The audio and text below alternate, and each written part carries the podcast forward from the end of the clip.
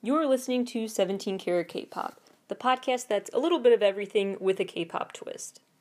From pop culture critiques to the history of K-pop to interviews with people in the K-pop industry and K-pop artists themselves to concert and album reviews to a deep dive into the discographies of different K-pop artists to K-pop news updates to stories about the music industry more broadly. This show tries to cover everything about K-pop and K-pop as it applies to the larger music and concert scenes. Visit seventeen karat k pop dot weebly dot com for more information about the show. That's one seven C A R A T K P O P dot W E E B L Y dot C O M.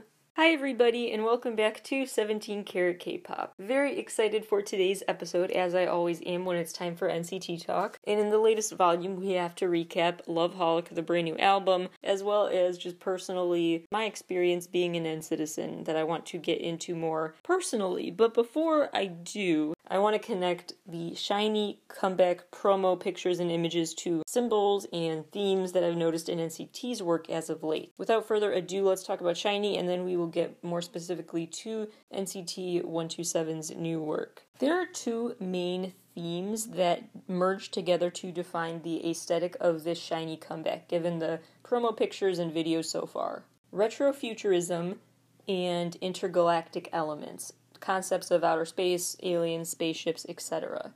Let's start by talking about the retrofuturism aspect. Retrofuturism is this concept that it didn't really have a name before the eighties, but it was definitely around b- before then, especially during, like, the golden age of comic books, the thirties, forties, and fifties. It was definitely a heavily used style for those comics and other forms of art, but it officially got a name in the eighties. Fun fact that seems irrelevant, but is funny and seems more relevant just because of the context, since we're talking about a boy band here. The term boy band actually didn't exist until the eighties, really. It became mainstreamed then, even though, of course, we know boy bands existed before the eighties. Retrofuturism is basically what it sounds like. It is looking back on the past, on what's retro, and looking toward the future and fantasizing about what looks futuristic. I think the cartoon show The Jetsons is a pretty good summary of retrofuturism, where you invoke maybe an old school aesthetic like the cartoon The Jetsons, but you also pair it with predictions for what you see about the future, like hoverboards and things that were viewed as totally that's what's going to exist in the future. It's ultimately about taking old trends and adding new twists. It usually starts by trying to gain inspiration for architecture or art or a movie script or whatever, trying to take inspiration from the past and then adding some details that have to do with fantasizing about the future, or vice versa. It starts with thinking about the future and then you invoke elements of the past. If you are, in general, a pop music stan and a Dua Lipa superfan, I'm sure that throughout this conversation already you're thinking about Future Nostalgia, her second album, which definitely lives up to this definition of retrofuturism in some ways, where it's all about having that retro disco vibe for her, but she mixes it with modern twists to the sound, to the lyrics, all of that. So it's supposed to make you feel nostalgic when you listen to it, but it's also still relatable. This was a very popular thing to do, to think about what would be different in a future world. In the forties and fifties, that was something people really daydreamed about, especially after two world wars. They wanted to envision a brighter future to live in. And then, of course, there was, like I said, the golden age of comics, which definitely leaned into those concepts of retrofuturism. Then there was an even greater passion for visualizing the future and invoking the past at the same time, still in the seventies, when there were all these inventions happening. The use of personal computers and test tube babies. Starting in the seventies, the following decades would lead to so many scientific and technological innovations, and that led people to feel like they had permission to dream bigger and bigger, and therefore they would predict an even brighter and brighter, more implausible on top of implausible future for themselves. Then there are the images of U F Os, references, allusions to aliens, and that whole element of these SHINee promo pictures and videos and all of that. Those we're going to talk about more later on in this episode because of the connections to N C T's work that I see. And also stay tuned because, congrats, you're finding out the theme of How to Stan early this week. On Sunday, my next How to Stan episode is going to look at U F O culture and the fandom surrounding mysteries of Area fifty-one and things like that. Other life forms, those who claim they've been abducted by aliens, everyone who's really swept up in that belief system surrounding alien species and alien encounters and how they alter human memories. I've done quite a deep dive into those communities for that episode, so stay tuned for a lot of interesting insights on that episode where we will kind of pick off right where this leaves off. You'll see. But for now, let's recap my N C T music video theories that tie into greater S M Entertainment music video universe theories, because remember, the S M Entertainment artists, their music video universes are all connected. They're like different planets in the same music video universe in a sense. If anything I talk about today feels a little just unclear about what I'm really getting at, maybe it would help to refresh your memory about my more fleshed out theories, which I dive into in episodes like the S M Entertainment Universe, that's what it's called, uh, every episode of N C T Talk and other N C T themed episodes. On my site, if you hit a drop-down menu, you'll see it. I think it's the same drop-down menu as if you're looking for specific episodes in a specific category, but it will also feature a place to find playlists where I compiled episodes with similar themes. And then you can find the link to a Spotify playlist of every N C T Talk episode, which will, includes the S M Entertainment one more broadly. So catch up there, or just wherever you listen to the show, find those episodes. Quick overview of those theories I addressed in that episode. It all started with Firetruck. N C T one twenty-seven's Firetruck video is such a pivotal moment for my music video theories, for the timeline I've pieced together, for the plot, for the symbolism. It all starts with Firetruck. Setting that scene is when the N C T one twenty-seven members encounter this girl. She's in this house that looks so stereotypically, stereotypically very fifties house, I guess you would say, and very staged, like fake-looking grass that's way too bright and green, and a white picket fence, literally, the sandbox in the backyard. It's just the definition of, like, a classic, what you'd expect from a classic household. And it's got a really ugly w- wooden furniture-filled kitchen with bare walls, and it's just very, very classic. And the girl is making sandcastles in her backyard when the N C T members show up, wreck the castle, and basically wreck havoc on her childhood. And then the video chronicles her life story, and at every stage of life, these guys show up and mess things up, basically. And they, they have a party in the office when she's a grown woman working there. Before that, she was walking down the hall in high school, and they mess up that room. She's then a mom, and she's sitting at that kitchen table with her own kid and husband, presumably, and they wreak havoc in there too, and they just bring all of this energy and chaos into the into what seems like the most mundane way to live. Then the video ends where you see she's an old woman and she's sitting by the window reflecting as she gazes at the sandbox that's in the backyard still. So things look like no one ever destroyed them. They're back to quote-unquote normal, as if the cycle is about to start again with her grandkids. Second part of this theory has to do with the realms of being that I discussed in a previous episode. There are five different realms of existence that I think S M Entertainment artists like to play with and make their characters travel between in a way. So those five realms of being, levels of existence, being explored through their work. Different planets, different states of mind, different levels of a soul's existence like heaven or hell, different levels of realness versus what's staged, in different dimensions of being like two D, three D, four D. I deduce that Red Velvet's world is definitely part of the different planets category, which has to do with size differences. Red Velvet members are like a shrunken group of people living in a tiny little world that is smaller than the big world controlled by some of the other groups. The different levels of a soul's existence, that's a concept that WayV deals with, and they those members seem to be stuck in hell, but heaven may be in a future video of theirs. Different levels of consciousness is definitely something that N C T deals with, a dream within a dream within a dream type of concept.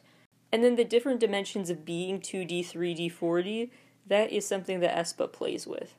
My other main theories that I will summarize quicker about this world, one, it has to do with dream within a dream within a dream, these complex, complex layers that blur the lines between illusions and reality consistently, to lead to just this warped, confused mental state of what's real and what's a dream, what's kind of half and half, what does that even mean? Then there's, of course, heaven and hell symbolism involved, as well as the law of attraction. Long story short, is basically a way to make social commentary about how what surrounds us mirrors us, and what mirrors us surrounds us, and how we are society, and society is us. We are those who we criticize, and those who we criticize become us.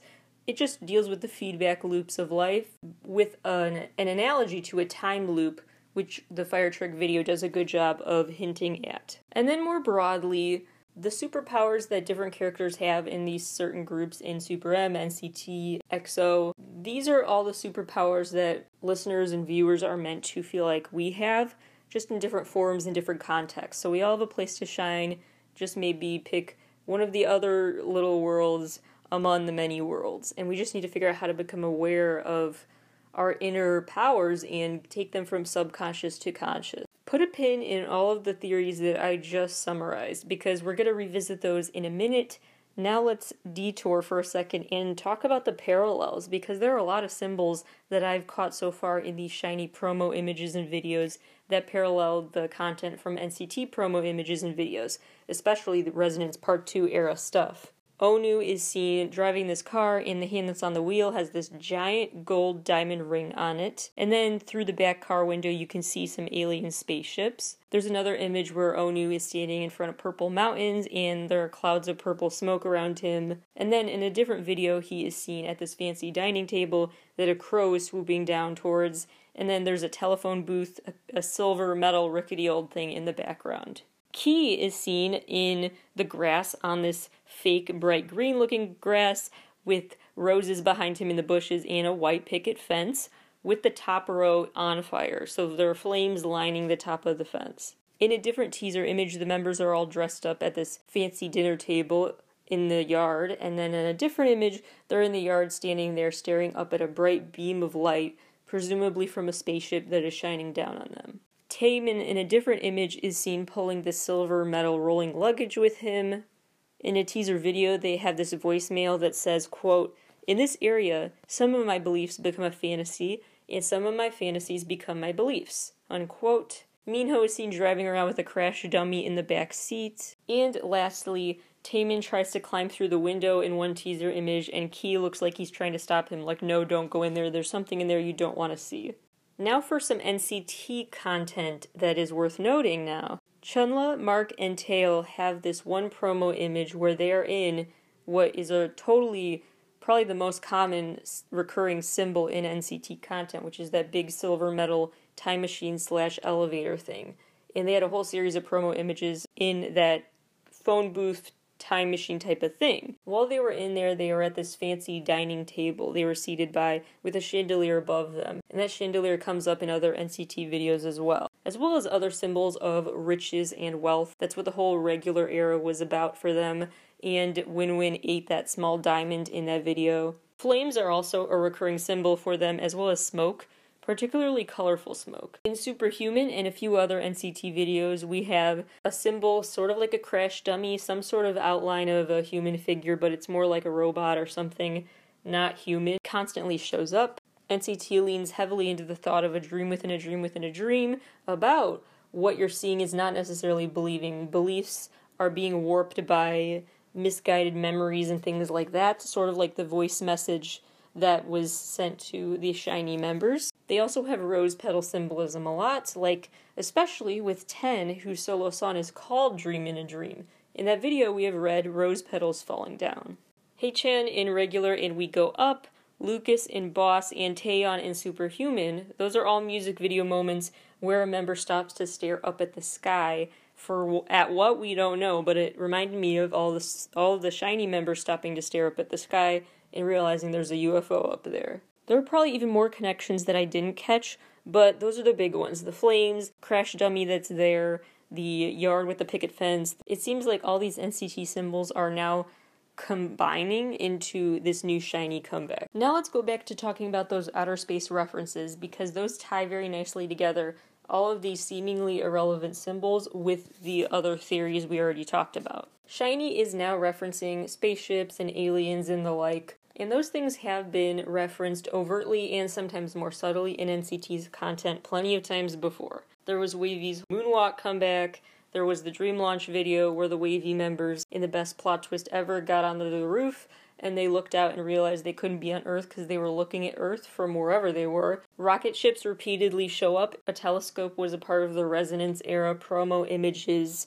There are lots of moments in N C T videos where a member is suspended in the air, like they're defying gravity. I think the fact that each N C T subunit seems to literally plant their flag, it just is possibly intentionally making me think of the men walking on the moon and leaving a flag there. Now let's look at some pop culture references to aliens and outer space that seem relevant here. In nineteen sixty-two, a comic came out called There Are Martians Among Us, which was heavily inspired by the aesthetics of retrofuturism. The plot twist in that comic is that this husband and wife try everything they can to avoid the alien invasion, and then they end up realizing they've been the aliens the whole time.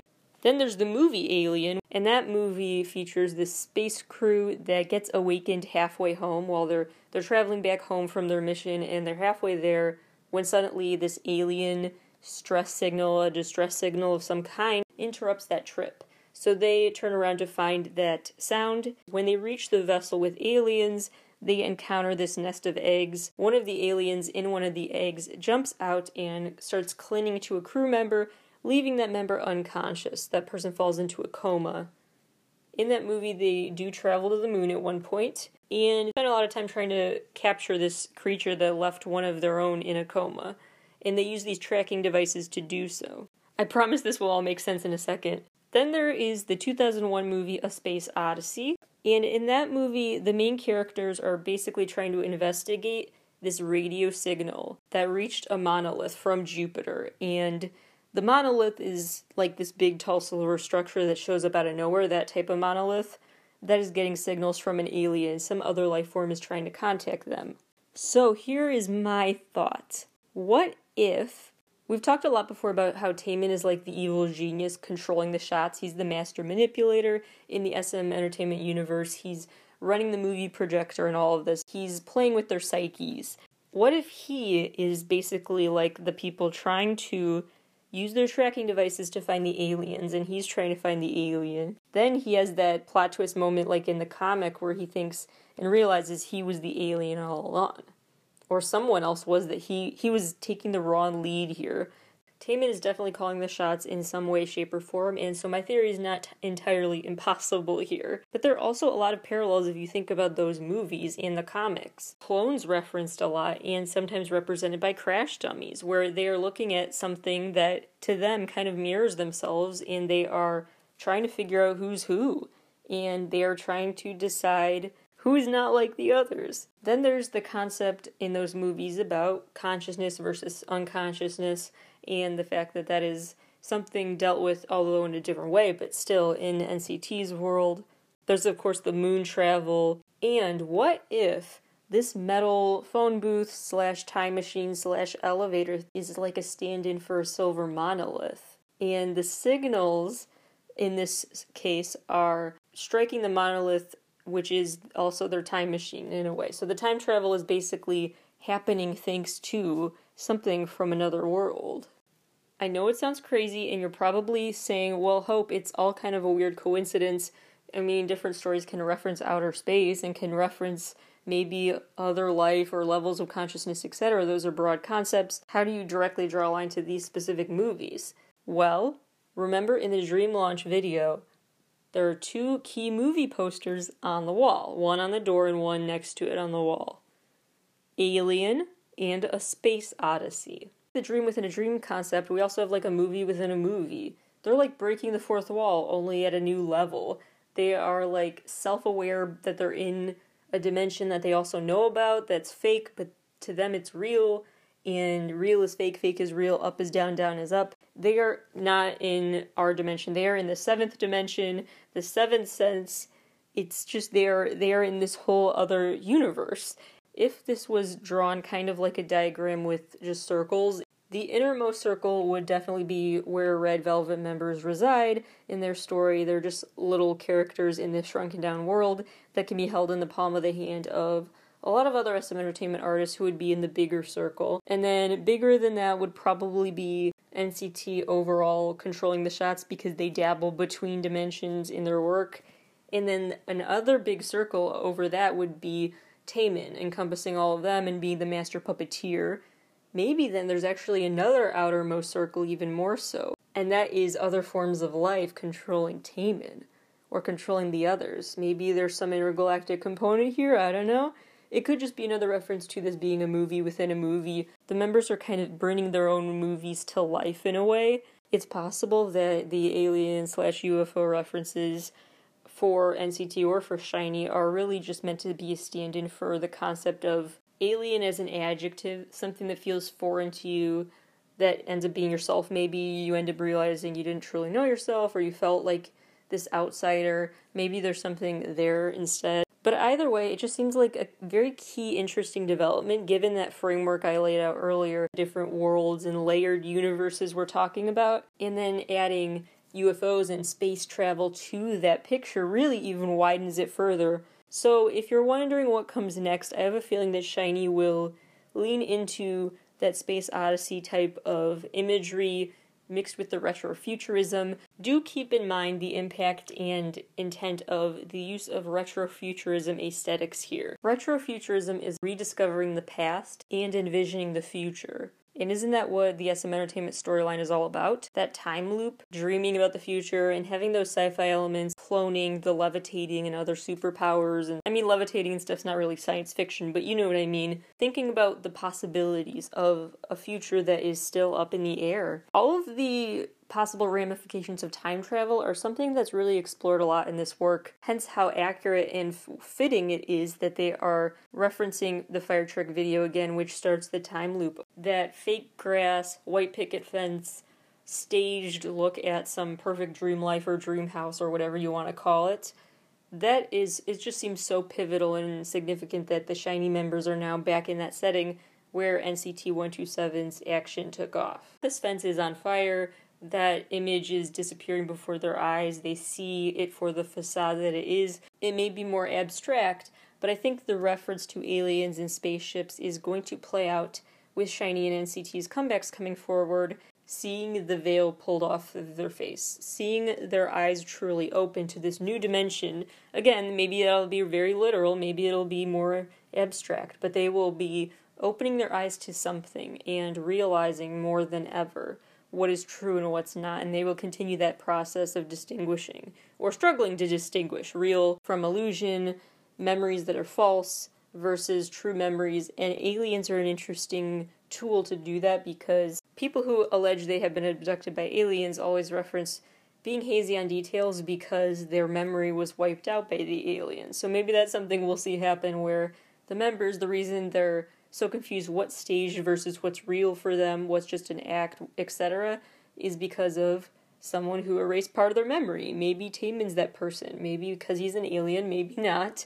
But there's just a lot to explore here, and so I'm curious where it goes next. That is just my theory in the abstract. I'm intentionally leaving it pretty open to interpretation because it's just a way that I look at their story. I view my S M Entertainment theories, again, as more frameworks than theories, as ways to look at this and what the deeper meaning of their storytelling is, why all these universes are connected, how the different members of the different groups are teaching each other something, are opening each other's eyes to new worlds and new dimensions, or wrecking havoc in each other's dimensions and messing up the space-time continuum. But ultimately, I just think it's very noteworthy that now we're back to the end of the time loop, which is, of course, then the beginning again. This is the start of a new era in every sense of the word. Tying this all together is the fact that N C T is in the seventh dimension. They're using the seventh sense to open up new worlds. And this is SHINee's seventh album, with the number seven playing a key role in the title track, because Don't Call Me is written with a little seven in place of the apostrophe. They're normalizing certain symbols more and more that we saw in N C T's work as well. The diamond, the phone booth, the dining table, the metal th things like rolling luggage and stuff, the crash dummies or those little robot people, whoever they are. The existence of that kind of stuff in the story is becoming just like expected at this point, But at the same time, now we have new symbols introduced, like the crow swooping down. So that is what they're trying to get at, is they're nodding back to old themes and bringing them back, while at the same time this comeback is introducing new symbols so that you'll never get tired of the story, and the story is always ongoing and being added to, which is what retrofuturism is ultimately all about.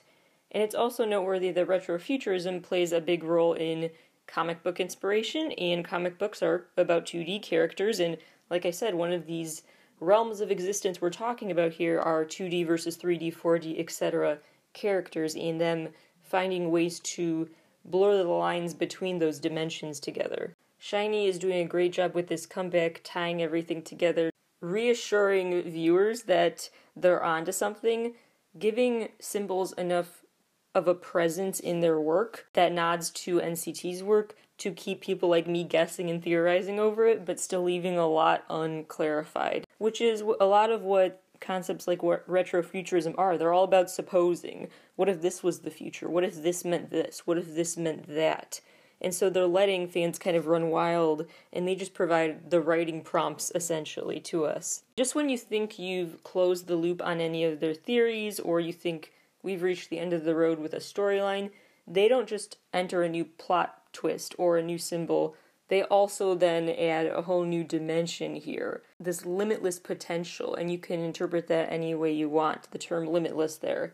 You think you've understood where each S M Entertainment artist exists on the five realms of being, now we're going to add a sixth and a seventh, and now we're going to add a whole outer space world and aliens, and new universes are constantly being built to keep this story going. Although I still have a lot of questions, I have enough validation, it seems, of where I'm headed with this, thinking, oh, this is just a movie within a dream within a movie, that kind of thing. I have enough validation that those I'm onto something to keep thinking about them. My main theories overall that I have been going over are, this is all about blurring the lines between illusion and reality, those layers of experiences and dimensions and memory, the concept of a time loop and all the ethical considerations that come with it, the law of attraction, social commentary through that lens, as well as the thought of embrace your own superpower, find the environment where your own power can shine. And all of those meanings have some nods, however vague or however direct, in this work, and that is ultimately the point. So I see this new comeback as being just another chapter in the story, while also being the end of a book. So if this is a book series, this chapter is basically the last chapter in book one, or book two, but it's, it's the end of a book, but not the end of the whole series. Alright, theorizing over, now let's just have some more light fun and talk about this new N C T album. I'm gonna start with my most objective review, and then I will slowly get into the more and more subjective reaction to N C T one twenty-seven's new album, Loveholic. I honestly think this is a really, really well done album. They're all very distinct songs, but they also are cohesive together. And there's just no skip on the album. None of it is boring. It's really well produced. It's got a lot of layers to it, like their music always does. It's just another great classic pop album from them. It also does what N C T does so well in terms of the duality, and that's what the N C T one twenty-seven subunit does particularly well, is they don't just lean into one of the extremes of bad boy or super wholesome boy. It's it's a blend. And this album does that really well, I think, particularly for Jaehyun and Taeil. It's like they're unleashing their inner beast in a way. They're just, their stage presence you can hear just through their vocals on this album. With Jaehyun, when in the Kick It video, he's just like standing there staring. You know what I mean, if you know, you know. It's like, it's that Jaehyun. It's not any Jaehyun, it's that one unleashed on this album, and we love to see it. The video for the single off of it, Gimme Gimme, is really incredible too. That is probably a more subjective opinion and not just objective, but I would say, as always, they're mesmerizing to watch, choreography-wise, outfit-wise, it's all just top of their game always. It's like they mixed the suits from the Regular and Office era concept to uh, mix that with the Punch era leather and edgy looks, and so the styling is just at the top of its game. I would also like to note the fact that there's some security cameras in that video, and that definitely I added to my book of theories about how maybe one of the members, Taemin, or some other S M Entertainment group member who's controlling the shots here is spying on other members in another level of the universe. And so anyway, those security cameras and other potential signs of spying or someone, some master puppeteer at work, those continued to show up in that little nod in this video, which I appreciated. So on the spectrum from my most objective to least objective review, we are now entering the middle, closer to my most personal recap. It's unique because their sound is a very interesting mix, and it's not just your stereotypical bubblegum pop sound or your stereotypical pop rock sound or any other stereotype you can think of. It blends so many different things together in every way. So it's not just a mix of those playful and more mature lyrics. It's not just the mix of unexpected back-to-back instrumentals and sound effects and things like that. It's not just the unexpected ad-libs plus the predictable storylines or whatever it is. It is such a mix that you can't pull out one element. It's like a Jenga tower of a song, every song they make, and you can't, maybe that's not the best analogy, but it's very hard to untangle, and that's what's so impressive, is that they create these cohesive songs that don't sound disjointed, but that combine so many elements that shouldn't sound good together but totally do. And on top of all that, they find a way to get their own solos on the song as well as sing in harmony on the choruses, and usually there's a special high note during the bridge or a rap. They manage to mix so much in every track and yet make cohesive albums. So in general, just their production and their work is so impressive, their whole body of work. And I think what particularly helps emphasize that is the Chain era as well as this era. I think the epitome of what makes their sound unique. I think I've referenced this analogy before, but it's sort of like if you took an electronic keyboard and like a soundboard with a lot of sound effects and you put them on top of each other and pushed both down the stairs and just let let all the but- buttons light up and let a bunch of sound effects happen. That's basically what they do, and that's their music. Such a hodgepodge, yet it doesn't sound like it. It sounds like it flowed together really well. Now onto my more personal, totally subjective review of why I love this album.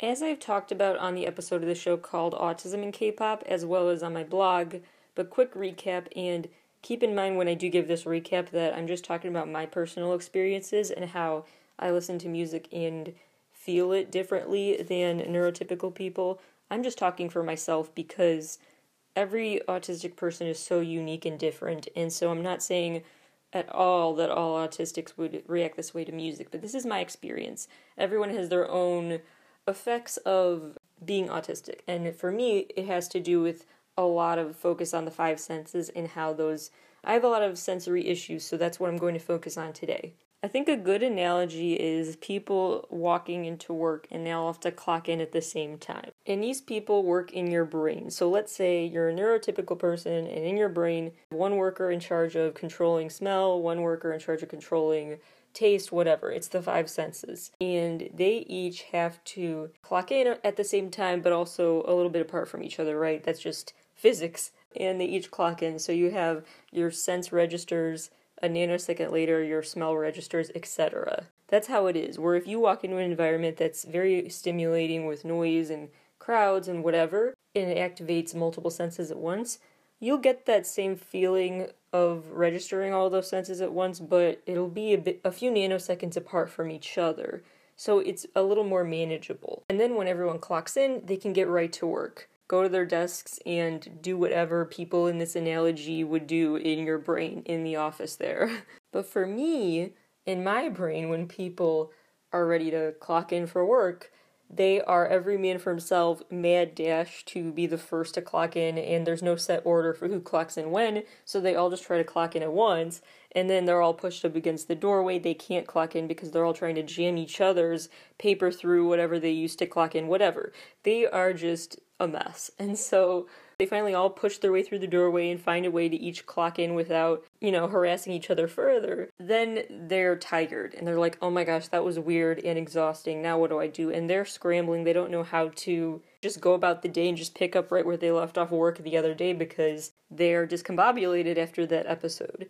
That's kind of what it's like, because in my brain, I don't have those nanoseconds apart of registering different senses. So the smell, the noise, the feelings, all of that would hit me at one exact moment without any time to register what just happened. And so I'm metaphorically blown back on my feet a lot easier than others, and it only takes a few sentences to do that.